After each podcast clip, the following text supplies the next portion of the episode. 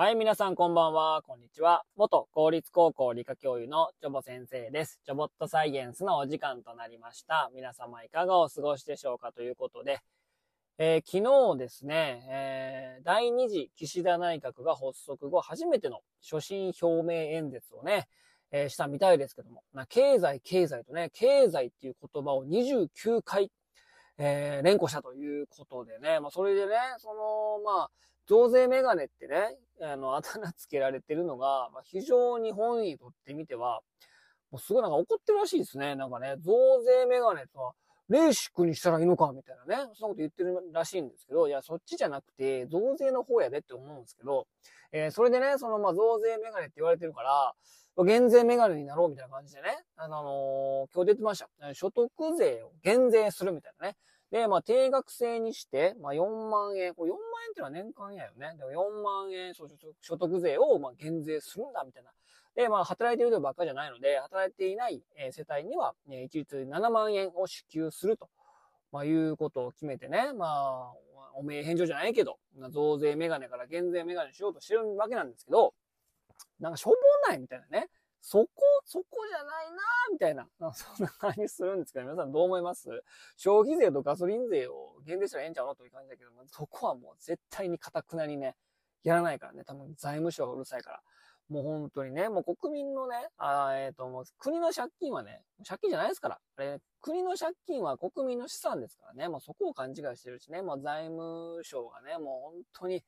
もうずっと吹き込んできてね、もう我々のね、止まったね、もう30年間とよく言われてますけども、景気悪いのに、景気がいい時のような対策をしてるからね、こんなことになるんですよ。ね、増税とかね、税上げたりするのは、えちょっと加熱しすぎるから、ちょっと経済をね、ちょっと減退させようかみたいな時に消費税上げたりとかするわけで、景気悪いのに、景気がいいような対策しかしてないから、まあこういうことになったんですよ。本当にね。まあこれ喋り出したらきりないですけどもね、もうぜひともね、えー増税メガネっていう、そのあだ名がね、変わってほしいなというふうにね、まあ、減税メガネとなるように私は願っておりますということでね、えー今日のお話はですね、えーお魚の話をね、久しぶりにしようと思います。蝶々魚のお話をしたいと思います。蝶々魚、皆さん知ってますか蝶々じゃありませんよ。魚ですよ。蝶々魚ね。うん。まあ、暖かい南の海をね、まあ、優雅に泳ぐ蝶々魚。まあ、非常にですね、まあ、水族館でも人気の、え魚の一つなんですけども、おまあ、どの魚もですね、カラフルでこう見ていて飽きないので、まあ、非常にね、えーまあ、水族館でもね、そのサンゴ礁の海の暖かい海を模したね、えー水槽には必ずいるかなと言っても過言ではないね、お魚なんですけども、非常にね、あの、ほ世界中のね、えー、蝶々魚、非常に種類豊富でですね、121種もね、確認されてるんですね。で、まあ、今日のね、その蝶々魚のお話なんですが、蝶々魚のね、その模様についてね、ちょっとね、お話したいと思います。でね、ほとんどの蝶々魚に共通しているのがですね、黒い縞模様がですね、体にいくつもあることなんですね。で、さらにその縞模様がですね、目の周辺を、要はなんていうかな。目目の周辺が、目の上から目にかけて、目の下にかけて、こう、縞模様になって、まあ、なんか、メイクしてるみたいな感じなんですね。こう、は、あの、ハロウィンのメイクみたいな感じでね。うん、それぐらいですね、目にも通ってることなんですよ。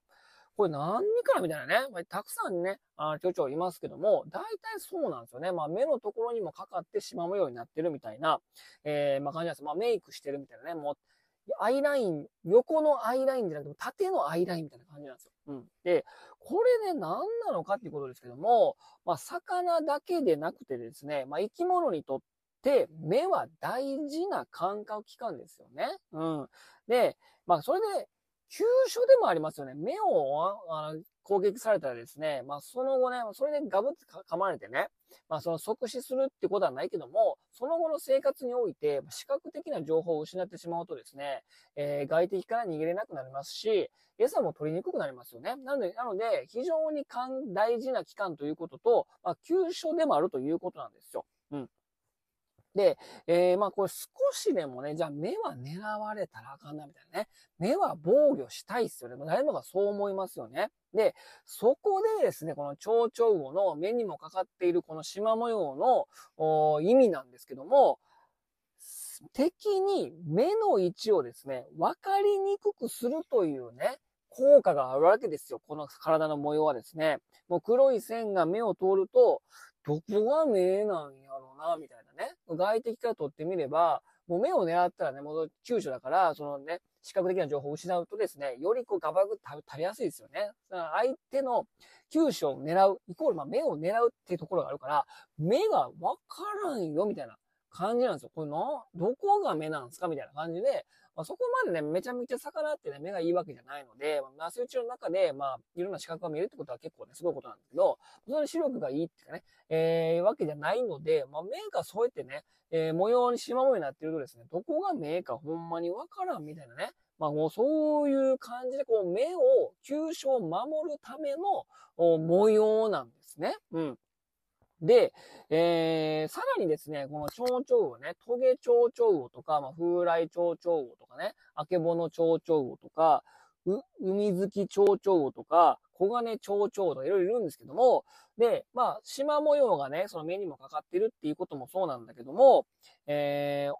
もう一つね、大きな、その体の模様のね、特徴がありまして、体の後ろの方にですね、黒い点があるんですよ。これはね、よく見かける蝶々の中でも結構多いと思うんですけども、体色、ま胴体のところに目のような黒い斑点があるっていう蝶々は結構いるんですね。で、これね、えー、目のように見えますからですね、こういう模様をですね、まあ、専門学的用語、まあ、生物学的用語に言うとですね、眼状斑っていうんですね。まあ、目と書いてね、眼状斑というんですね。で、これもですね、まあ、この目を狙われないための工夫なんですけども、ここが目ありますせっていうのをですね、まあ、相手に知らせるみたいな、まあ、そういう意味合いがあるんですね。で、あの、目を、ほんまの目を食べられたりとかかじられたりすると、まあ、致命傷になるけども、やっぱり胴体にあるとですね、そこには硬い鱗もありますし、そこガブって噛まれたとしても、ここまで致命傷にならないわけなんですね。なので、眼状斑があるとですね、そういったま防御にもなるし、目のようなものが、まあ、要は目が刺さるみたいな感じでですね、えー、目と勘違いさせてそこを襲わせるみたいな。まあ、襲わせたらあかんけど、仮に噛まれても大丈夫なような第二の目を持っていると、ま、いうことなんでございますね。で、このね、目をですね、目、目と尾びれの方をふっと見たときに、なんか、魚の頭のように見えるわけですよ。